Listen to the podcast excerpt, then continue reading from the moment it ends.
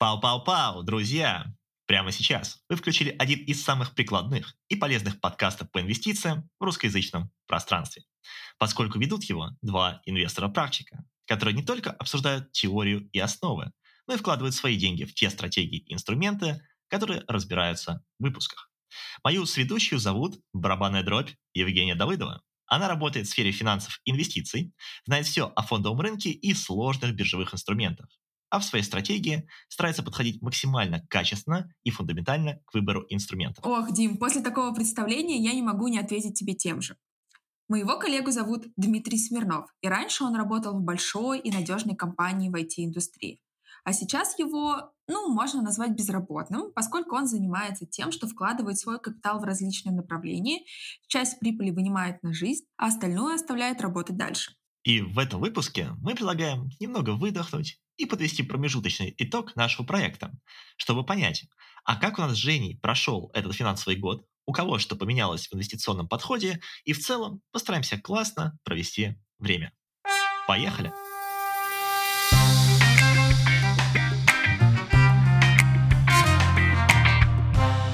Дим, время действительно летит незаметно поскольку мы уже целый год с тобой записываем выпуски, узнаем много нового сами и делимся полезным контентом с нашими слушателями.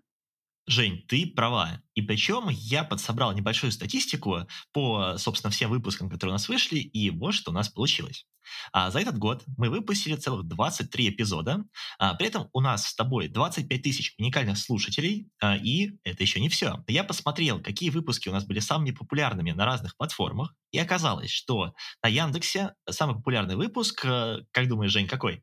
А, ну, я могу сказать, что, скорее всего, самый популярный — это первый выпуск, потому что он самый ранний, и, соответственно, наши слушатели, они постепенно приходят и начинают именно с первого выпуска. Слушай, ты попала в точку, но только частично. А дело в том, что если говорим про Яндекс, то самый популярный выпуск у нас получился про инвестирование в виски, монета, лего и настольные игры. Как раз-таки с автором проекта Хулиномика. А вот самый популярный выпуск в Apple — это как раз-таки наш первый подкаст, с которого все и началось, в котором мы как раз-таки обсуждали азы финансовой грамотности. И раз уж мы говорим про Apple, то я просто не могу не затронуть, что на этой платформе мы стабильно находимся на первом или втором месте в категории инвестирования, обгоняя таких больших ребят, как Тинькофф Банк, Газпромбанк, ну и всяких больших блогеров. Красота. Это определенно мотивирует двигаться дальше. Хочется сказать большое спасибо нашим слушателям за то, что вы остаетесь с нами, ставите лайки и комментируете выпуски в нашем телеграм-канале. Ну что, Жень, я думаю, сентиментальности пора отбросить в сторону. И сегодня я предлагаю поиграть в небольшую игру. А, дело в том, друзья, что мы с Женей заранее приготовили друг другу по 5 вопросов. Они в основном относятся к инвестициям или в целом к определенной финансовой тематике. А, и сейчас в формате небольшого диалога мы постараемся на них поотвечать и чуть-чуть подискутировать. Жень, готова начать? А, конечно, Дим. И первый мой вопрос будет про то, как изменилась у тебя общая стратегия портфеля за предыдущий год. Ага, решила вот прям сразу, чтобы я все карты на стол раскрыл, правильно я понимаю? Конечно. Ну что ж, тогда давай-ка, наверное, попробую свой ответ построить следующим образом. А, думаю, из основного, мне кажется, за этот год я более четко сформировал те принципы инвестирования, которым я следую. Раньше, в целом, я тоже их понимал, но скорее это было как-то расплывчато. А, наверное, постараюсь пояснить немножко более подробно, что я подразумеваю под своими принципами инвестирования. А, во-первых, я окончательно признал тот факт, что я максимально пассивный инвестор. А, и здесь, кстати, знаешь, в рамках диалога хочется задать вопрос тебе, Жень, а что вообще ты скажешь по поводу своего профиля? Потому что я точно знаю, что периодически ты а, все-таки торгуешь на фондовом рынке, да, либо в целом совершаешь какие-то вот такие экономические операции. То есть можно ли тебя назвать стопроцентным пассивным инвестором, или у тебя какая-то такая стратегия смешанная? Безусловно, я бы сказала, что моя стратегия смешанная, и а, это грань между активным и пассивным активным, она сместилась больше в пассивное. Почему? Потому что сейчас э, меньше возможностей в целом инвестировать в инструменты, в которые я инвестировала раньше, да, то есть мы говорим про там американский рынок, я говорила там на каких-то э, в одном из наших выпусков, что у меня больше всего портфель именно на этом рынке, вот, так как сейчас мы столкнулись с огромным количеством инфраструктурных рисков, сделать это стало намного сложнее, именно поэтому мой портфель сдвинулся больше в сторону пассивного, вот, я совершаю намного меньше операций, и э, таким образом у меня происходит такая трансформация моей стратегии, ну и, и плюс угу. в целом э, я стала, ну, меньше торговать э, и использовать инструментов именно на фондовом рынке, и они стали более, наверное, консервативными. Угу, слушай, ну, э, меня как такого пассивного, наверное, инвестора радует твой конечный вывод, который ты сказала. Вот, и отсюда, на самом деле, вытекает второй принцип, э, который я для себя сформировал, что в целом я больше предпочитаю некий денежный поток, а не прирост капитала. А на всякий случай сделаю здесь небольшую вставочку и напомню, что в целом инструмент инвестирования глобально может разделить на два таких направления. Первое направление — это инструменты прироста роста капитала, то есть когда мы покупаем что-то в надежде на большой рост, для того, чтобы зафиксировать потом некую прибыль. А, ну и второе направление, да, или вторая категория, это инструменты, которые приносят постоянный, понятный, прогнозируемый денежный поток. Ну, условно, вы покупаете квартиру и сдаете ее в аренду, и там каждый месяц получаете какие-то гарантированные платежи. А, собственно, я согласен с теми выводами, которые ты озвучила, что сейчас достаточно большая неопределенность в мире существует. А, ну и в целом я для себя принял решение, что, наверное, я предпочитаю именно денежный поток. А, ну, ставлю его больше в приоритет. А, и вот уже третий принцип, а, он на самом деле вытекает из того, что я озвучил про денежный поток, поскольку я, получая вот эти самые, что называется, бесплатные деньги, уже вот их стараюсь запускать в работу дальше и на него покупать некие определенные активы. А, то есть как это работает? Предположим, мне с какого-то инструмента денежного потока пришло 10 тысяч рублей, я эти 10 тысяч рублей делю на определенные пропорции и уже там, например, 10-15% отправляю в криптовалюту, еще там 10-15% фондовый рынок, ну и дальше по каким-то инструментам, которые есть у меня в портфеле. А, и отсюда вытекает следующий принцип. Раз уж я пассивный инвестор, который предпочитает денежный поток, а, я для себя понял, что мне нужно как можно с большим количеством подрядчиков иметь различные экономические взаимоотношения. А, потому что моя задача делать так, чтобы мой портфель был все-таки диверсифицирован, поскольку я обычно, работая с подрядчиками, делаю в каком-то смысле на них ставку. И не хочется сделать так, чтобы я вложил деньги все свои в одного человека, этот человек, не знаю, что-то с ним произошло, и я фактически потерял весь свой капитал. То есть таким образом мой последний принцип — это некая широкая диверсификация. А, ну а в целом глобально, вот, э, Жень, знаешь, если так посмотреть на какие-то, наверное, сделки, которые я проводил, я для себя сделал вывод, что а, я за этот год почувствовал, что стал более агрессивен в своих вложениях. И если раньше, когда мы только начинали с тобой а, и записывали первый выпуск этого подкаста, мне было комфортно жить с уровнем доходности около 10-15 в долларе а, и 15-20 в рублях, то вот сейчас а, мне хочется больше. Вот. Ну и справедливости ради отмечу, что благодаря нашим гостям и в целом тому контенту, контенту, который мы здесь записываем, э, я знаю, как делать эти самые цифры. А, и здесь, Жень, э, хочется, знаешь, тебе ответный вопросик закинуть, а, если ты, собственно, к нему готова, и вопросик будет, на самом деле, немножечко в другом направлении. Одна из достаточно больших проблем для меня — это ведение своих каких-то трат, доходов, то есть в целом, знаешь, какая-то такая базовая финансовая грамотность, которая всегда должна присутствовать. И у меня к тебе такой вопрос, а ведешь ли ты учет своих трат и доходов, и как? Вот было бы очень интересно услышать твой практический опыт. Ну, по сути, есть э, два основных инструмента и один такой э, факультативный. Я его использую тогда, когда мне нужно, ну вот прям взять себя в руки и начать уже опять возвращаться к ведению и записыванию своих трат. А, два uh-huh. основных инструмента — это CoinKeeper и а, есть шаблон в Google Docs, Google документах, где uh-huh. а, тоже есть такой по-моему, он называется месячный бюджет. Вот туда я веду тоже по категориям свои расходы. Почему два? Потому что а, первый CoinKeeper, да, он вроде как бы и автоматически все записывает, но периодически у него возникают какие-то такие а, сбои, что-то задваивается, и как бы uh-huh. ну, автоматизация все-таки пока сейчас не на самом лучшем уровне, хотя она стала намного лучше. Вот.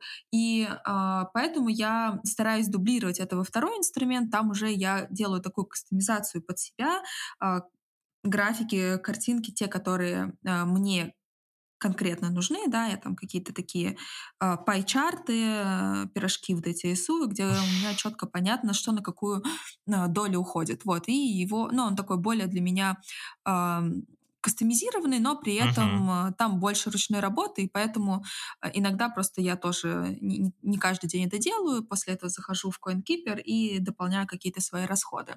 Вот. Uh-huh. И третий инструмент, да, про который я сказала, который помогает мне влиться в обратно в записывание этих трат, который ты изначально записываешь свой бюджет на месяц, по-моему, или там на какой-то период, и он тебе рассчитывает, э, сколько ты в день должен тратить, чтобы не выйти из-за этот бюджет. Ну, соответственно, если ты выходишь из этого бюджета, то твой ежедневный бюджет, он немножко корректируется. Ну, образно, да, там у меня бюджет тысячу рублей на, на день, и вот uh-huh. я сегодня потратила 600, за, со следующий день я могу либо потратить 1600, либо а, размазать эти 600 рублей на оставшиеся дни. И таким образом, там буквально неделька мне помогает э, войти в этот ритм, э, внедрить обратно привычку записывать свои траты, и уже я понимаю, что вот это мне неудобно, это тяжеловато, я возвращаюсь к CoinKeeper, к Google, больше э, такой хеликоптер-вью, с вертолета вижу не какие-то маленькие свои расходы, а именно по категориям,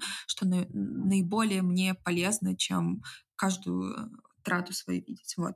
Угу. Я все время пытался тоже пользоваться различными приложениями. У меня на самом деле не получалось. Почему? Потому что, мне кажется, мне не хватает ну, какой-то такой немного усидчивости. Я понимаю, то, что это вопрос финансовой привычки, вот, но как-то сложновато мне дается вносить, например, условно каждые траты. Однако все равно я не скажу, что я такой прям э, финансово потерянный человек в плане, знаешь, э, систематизации всех таких штук. Я все-таки стараюсь там раз в неделю садиться обычно по воскресеньям и подбивать просто э, количество денежных средств у себя на различных счетах. То есть, знаешь, чтобы посмотреть, что у меня там за неделю произошло, ушел я условно в минус или в плюс. А, ну и также я стараюсь стараюсь э, каждый месяц ну, проводить подобную операцию, ну, вот такими, знаешь, какими-то большими средствами двигаться дальше. Но в любом случае, а, очень интересен твой опыт, и постараюсь тоже что-то взять для себя на заметку. И знаешь, я бы хотел перейти ко второму своему вопросу, который я заранее подготовил, и звучит он следующим образом.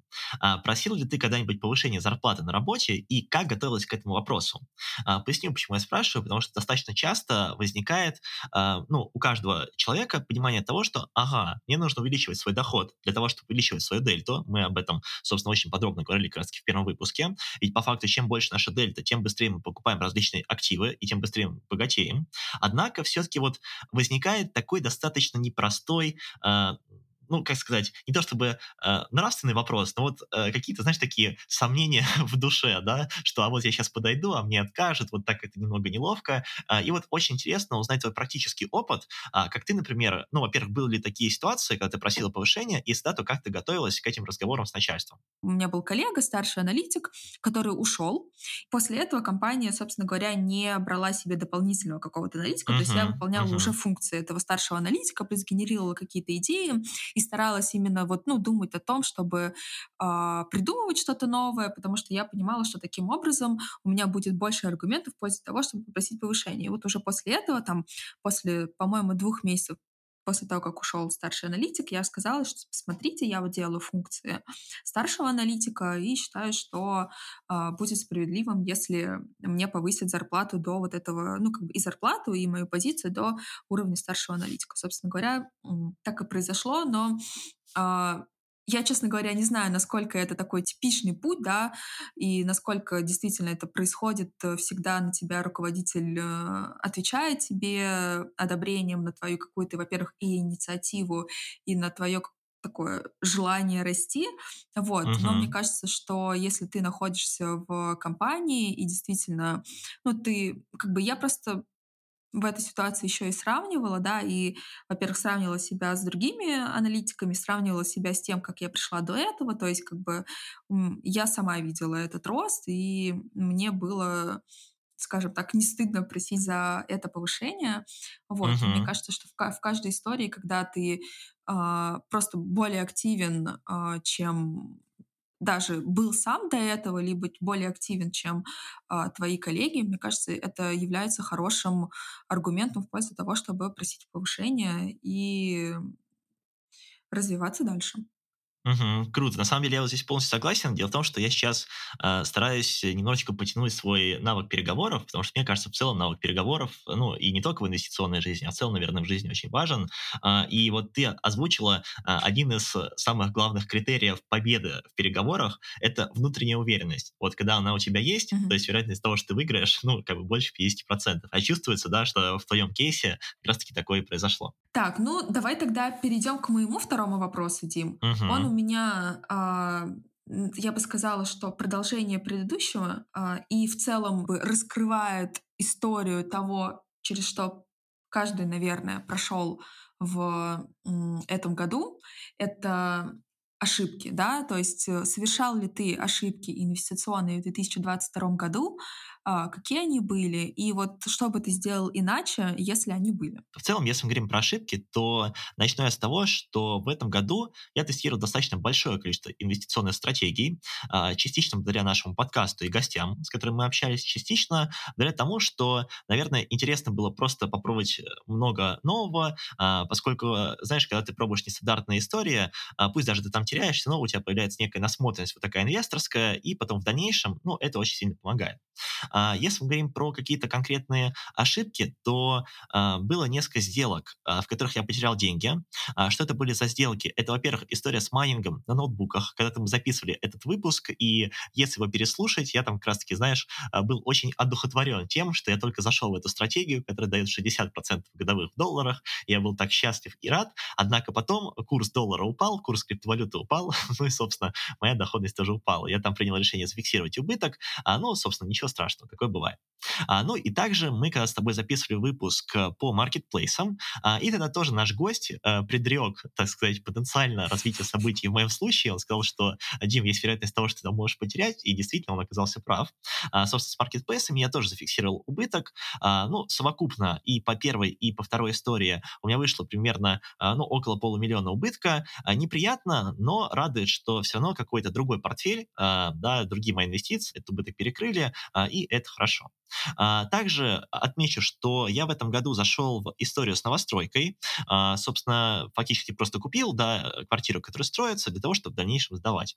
А, и эта сделка, она у меня на данный момент, знаешь, вызывает такое противоречивое впечатление, потому что, с одной стороны, я рад, что я покупил по выгодным условиям, собственно, с другой стороны, я не до конца рад, потому что я заморозил достаточно большое количество денег, и так немножко рефлексирую, я понимаю, что, наверное, я мог взять другой объект, заморозить на 1 миллион меньше, потому что мой первоначальный взнос был 2 миллиона, вот, а, ну, а вторую часть денег распределить как-то более эффективно. А в любом случае, а, ну, в истории с квартирой время покажет, да, тут уже никто не знает, а ну вот пока что, если говорим про какие-то инвестиционные ошибки, они такие. Тебя вот эти вот ошибки чему-то научили, а, и, может быть, ты какие-то сделал выводы? А, ну, определенно, наверное, самый главный вывод — это некая аналитика и research до того, как я захожу в определенную стратегию. А раньше я этим занимался, но не скажу, что прям так полноценно. То есть сейчас, если я захожу в какую-то стратегию, я прям полноценно все изучаю, погружаюсь, общаюсь с людьми, которые реализуют ее, ну, в общем, знаешь, уже так более серьезно.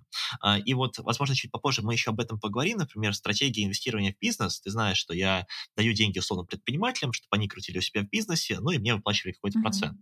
Вот, например, сейчас а, я гораздо бдительнее отношусь к компаниям, которым я даю деньги. Я обязательно провожу юридическую и финансовую проверку. Раньше я не скажу, что я так полноценно этим прям занимался. А, ну и, наверное, вот главный мой вывод, да, и то вот, а, что я буду теперь делать в дальнейшем, это вот такая полноценная э, аналитика, полноценное погружение в стратегию, в которую я захожу. То есть уже, что называется, знаешь, так с разбега влетать я не буду, уже буду более поступательным движением двигаться. Угу.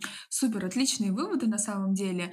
И а, здесь так органично вписывается мой еще один вопрос, если ты не против, я его задам давай, давай. сейчас, не буду, не буду ждать, э, собственно, алаверды от тебя, да, другого вопроса. Вот какие, расскажи, пожалуйста, какие э, инструменты ты вообще в этом году новые добавил в uh-huh. 2022 году? То есть, да, ты сказал про недвижку, э, это я помню, возможно, были еще какие-то интересные стратегии, в которые ты э, именно первый раз попробовал в 2022 году, и, возможно, там, благодаря тоже тому, что мы ведем этот подкаст. Угу. Ну смотри, э, начну с того, что в целом э, я первоочередно в этом году делал большой упор как на инвестирование в бизнес. А, эта стратегия у меня уже была в портфеле, а, но в этом году я увеличивал доли а, в каждом проекте, с которым я работаю. Вот. При этом, наверное, из нового я как вот приобрел новостройку под сдачу. Это мой первый опыт с недвижимостью, и, наверное, могу сказать, что мне понравилось, хотя пока впечатления о сделке непонятные, но вот сам процесс, да, ну, был интересен для меня, потому что как будто бы ты залезаешь уже в новую лигу для себя, да, в которой раньше еще не работал работал. Вот. А также из необычного я покупал автомобиль из Китая и с помощью подрядчика пригонял в Российскую Федерацию. Возможно, попозже мы когда-нибудь сделаем еще об этом выпуск, но данная стратегия дает 5% в месяц инвестору а, при условии, что автомобиль записывается на него и звучит ну, достаточно вкусно, будем честны. Вот. А также я зашел в историю, которая называется P2P арбитраж. А если вдаваться в подробности, то это, ну, как бы спекулирование на курсах валют. Дело в том, что сейчас, если мы зайдем на нашу московскую биржу, то мы видим, что курс доллара, ну, там, гипотетически, да, 69 рублей. А если мы зайдем а, в обычный обменник, чтобы купить наличный доллар, мы увидим, что курс доллара, собственно, там другой. Там, например, не 69, а, предположим, 71 или 72. И вот фактически, если вы знаете, как купить дешевый доллар на бирже и ну, продать его задорого, то вы вот эту разницу кладете себе в карман. А, собственно, вот этим занимаются вот эти все P2P арбитражники. Ну и, собственно, а, я вот а, тоже нашел подрядчика, с которым по этой стратегии работаю. А на сегодняшний день он дает мне 6% в месяц в валюте, что, будем честны, колоссальные цифры, потому что это 72 в год. А, но это очень высокий уровень риска, а, поскольку, ну, юридически там оформляется все не очень хорошо. А, ну, просто по договору займа. Вот. А также, наверное, повторюсь, то, что я зашел в магазин на маркетплейсе и успешно потерял здесь деньги, а майнинг на ноутбуках тоже успешно потерял тут деньги. А, и, знаешь, еще необычно, вот сейчас в голову пришло, а, прям очень символично, в конец старого года, 28 декабря, э, мне прилетела сделка, в которую предложили зайти. Там человек, он привлекал деньги под покупку икры. То есть он покупает икру оптом, mm-hmm. а потом продает в магазины.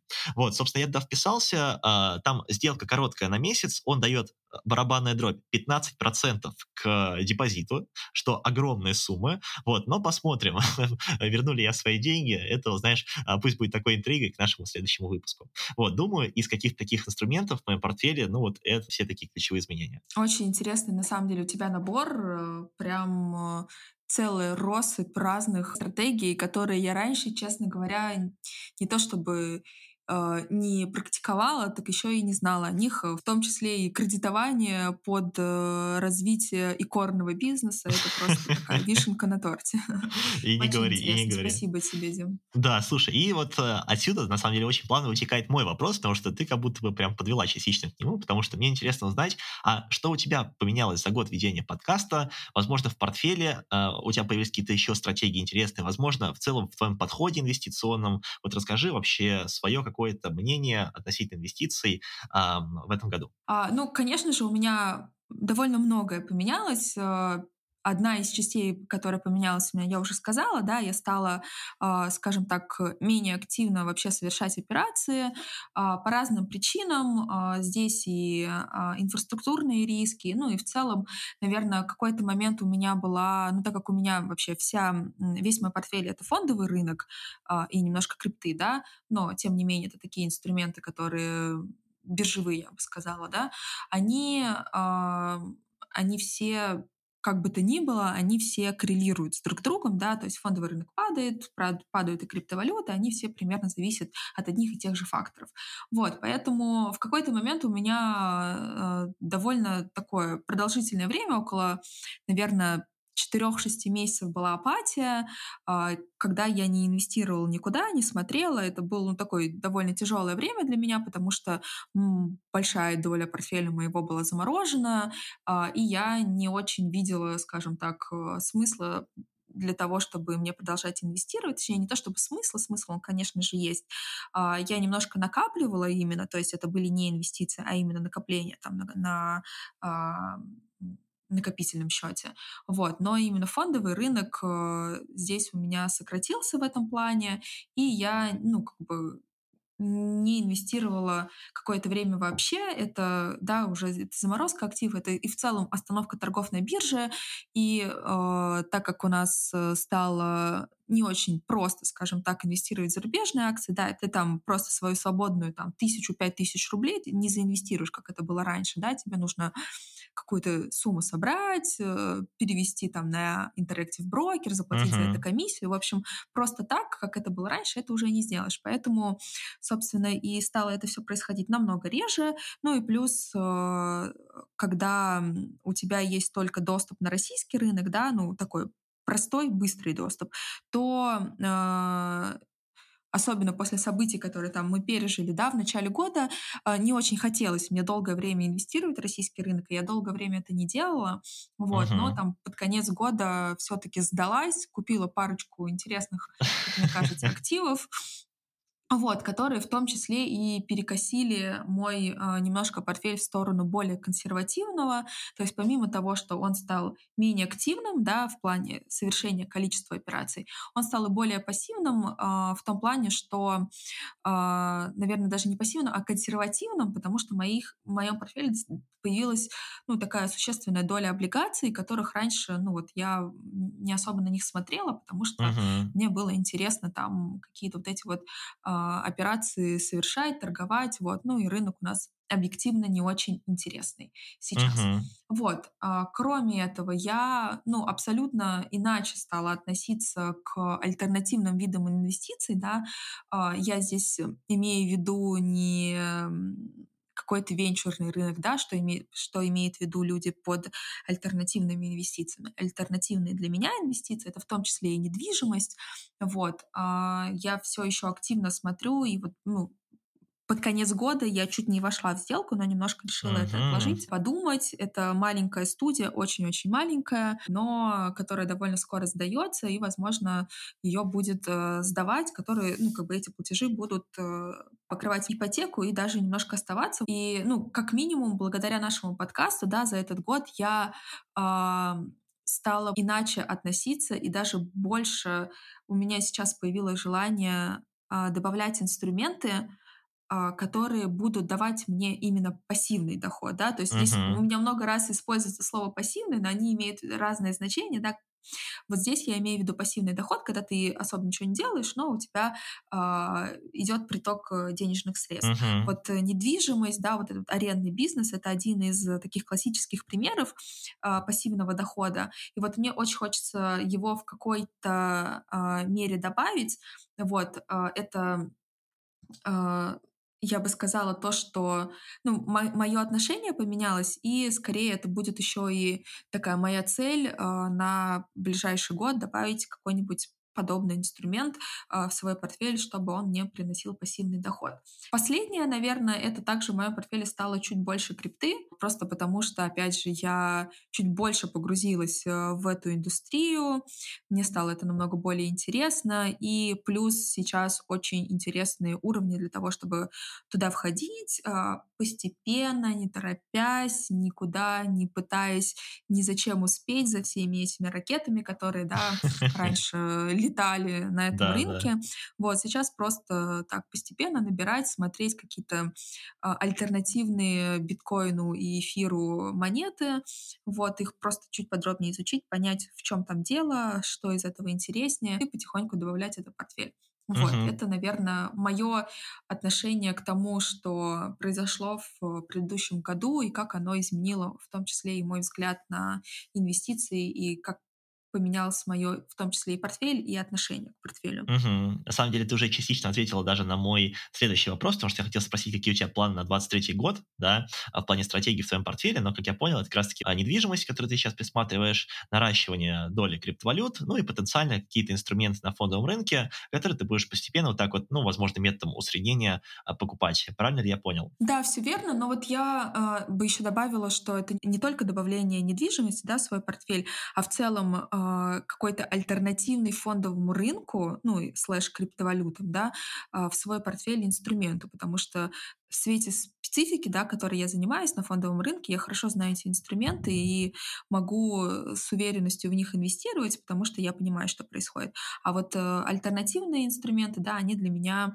а, несут больше рисков, и поэтому я всегда к ним относилась с большой осторожностью, мне нужно было посчитать, и вот это, мне кажется, меня немножко а, останавливало от того, чтобы инвестировать. Да, я, конечно, понимаю, что в какие-то моменты это хорошо, потому что я не вхожу в какой-то скам, но в какие-то моменты это становится ну, таким а, стопом для меня, для каких-то новых э, и инструментов в том числе, да, и недвижимости.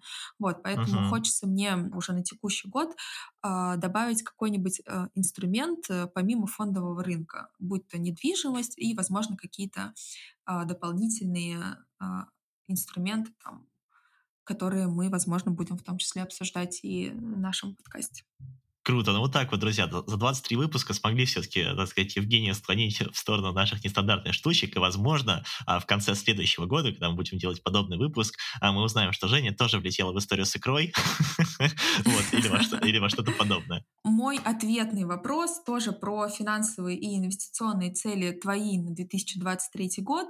А, есть ли они, успел ли ты их уже сформулировать, и если ты там, возможно, не успел конкретно сформулировать, то вот что бы ты хотел добавить, сделать в новом наступившем году? Угу. Ну смотри, во-первых, эм, я, наверное, э, для себя первоочередно ставлю э, на этот год э, задачу увеличения капитала э, в целом, э, но отмечу то, что мне хочется увеличивать его не столько за счет инвестиций, несмотря на то, что я все-таки увеличиваю тоже риск своего портфеля, а раз увеличиваю риск, то и потенциальную доходность, но и за счет своего активного дохода. Я прям первоочередно ставлю себе конечно, увеличение активного дохода. Вот, потом во вторую очередь я ставлю себе э, ну, наращивание каких-то инструментов в портфеле и, возможно, инструментов частично все-таки прироста капитала, то есть более какие-то агрессивные сделки заходить а, для того, чтобы быстрее этот капитал увеличивать. В целом, наверное, в этот год как-то без изысков, очень плавненько, продолжаем движение вперед, а так же, как мы это делали и раньше, а просто, возможно, хочется работать и дальше над своим уровнем заработка, и дальше над ростом капитала.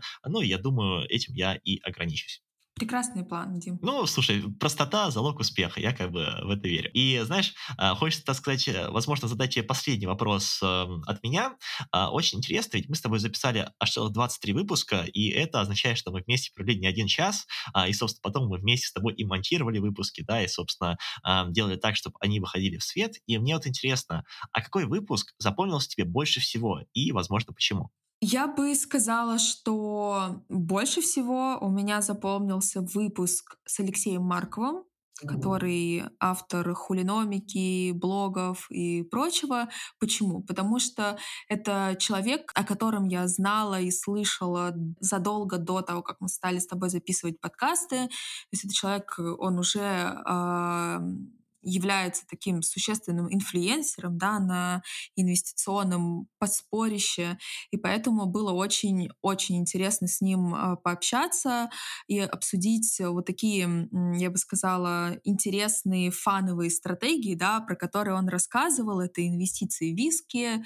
лего и какие-то игры, которые, ну вот, обычному человеку, наверное, в последнюю очередь придут в голову, когда ты думаешь об инвестировании. Это сто процентов э, мой самый любимый выпуск, и я очень там а, рада, что у нас с тобой получилось его записать, и он получился довольно интересным. Возможно, Дим, у тебя тоже есть какой-нибудь любимчик среди наших выпусков? Мне кажется, что самый запоминающийся выпуск у меня был выпуск под номером один.